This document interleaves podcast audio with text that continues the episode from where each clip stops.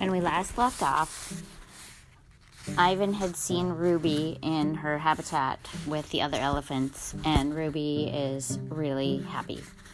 Um, he is also, Ivan is also getting along well with Kinyani, and um, I think that was the last thing that happened. They were starting to groom each other. All right, talk. Gorillas aren't chatty like humans, prone to gossip and bad jokes. But now and again, we swap a story under the sun. One day it's my turn. I tell my troop about Mack and Ruby and Bob and Stella and Julia and George, about my mother and father and sister. When I am done, they look away, silent. Kinyani moves closer. Her shoulder brushes mine, and we let the sun soak into our fur together. On top of the hill. I've explored every nook and cranny of this place except for a hill at the far end where workers have been repairing a wall. They're finally gone. They've left behind a fresh white brick and a mound of black dirt. While the others laze in the morning sun, I want to explore the hilltop. They've been there before, and I have not. Everything is still fresh to my eyes. I take my time going uphill, savoring the feel of grass on my knuckles. The breeze carries the shouts of children and the downy hum, the drowsy hum of bumblebees. Near the top of the hill is a low limbed tree, the kind my sister would have loved. The wall is endless, clean and white, stretching far down to the habitats beyond my own. It's high and wide, carefully built to keep us in and others out. This is, after all, still a cage. It rained last night, and the pile of dirt is soft to the touch. I scoop up a handful and breathe in the loamy smell. It's a rich brown color, heavy and cool in my palm, and the wall waits like an endless blank billboard. The wall. It's a big wall, but it's a big pile of dirt and I'm an artist. I slap handfuls of mud on the wall cement on the warm cement. I make a handprint. I tap my nose with my muddy finger. I make a nose print.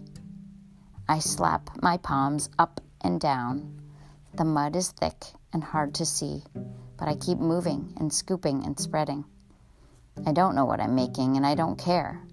I make swoops and swirls and thick lines, figures and shapes, light and shadow. I'm an artist at work. When I'm done, I step back to admire my work. But it's a large canvas, and I'd like to get a better view. I go to the thick limbed tree and grab the lowest branch. I try to swing my legs. Oomph! I land hard. I'm too big to climb, I suppose. I try again anyway, and this time I pull myself onto the first limb, gasping for breath. One more limb, two. I can't go any farther. Perched half, halfway up the tree, I see my troop, still dozing contentedly. I take in the wall, splattered and splashed with mud. Not much color, but lots of movement. I like it. It feels dreamy and wild like something Julia might have made. From my seat in the tree, I can see beyond the wall. I see giraffes and hippos. I see deer with legs, like delicate twigs.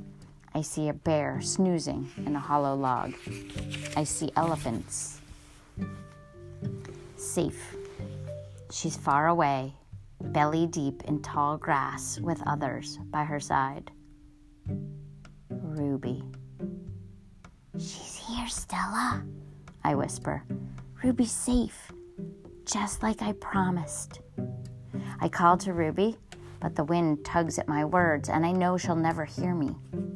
Still, Ruby pauses for a second, her ears spread wide like tiny snails, tiny sails.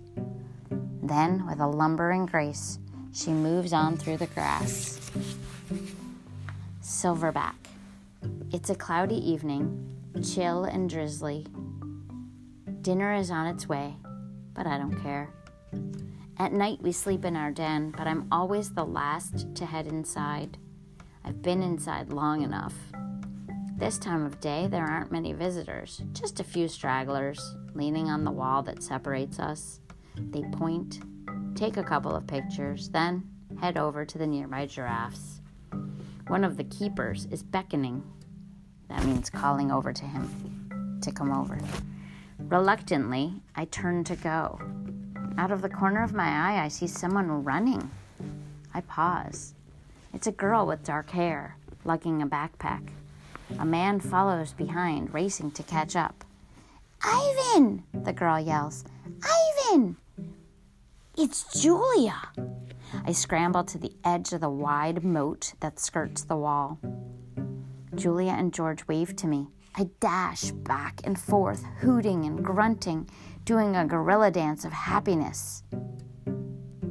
Calm down, says a voice. You're behaving like a chimp. I freeze. A tiny, nut brown, big eared head pops out of Julia's backpack. Nice place, Bob says. Bob, I say, it's really you. In the flesh.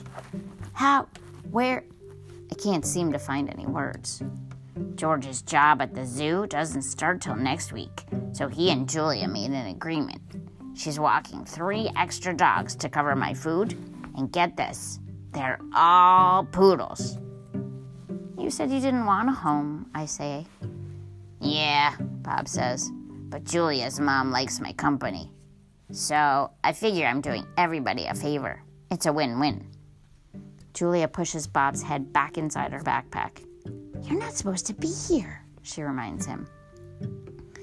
Ivan looks great, doesn't he, Jules? George asks. Stronger, happier, even. Julia holds up a little photo, but it's too far away for me to see. It's Ruby, Ivan. She's with the other elephants now because of you. I know, I want to tell her. I saw it with my own eyes. We stare across the expanse that separates us. After a while, George pats Julia's arm. Time to go, Jules. Julia waves a wistful smile. Bye, Ivan. Say hello to your new family. She tugs to George. She turns to George. Thank you, Dad. For what? For. She gestures at me for this. They turn to leave. The lamps that light the zoo pathways blink on, blanketing the world with yellow light. I can just make out Bob's little head sticking out of Julia's backpack. You are the one and only Ivan, he calls. I nod, then turn toward my family, my life, my home. Mighty Silverback, I whisper.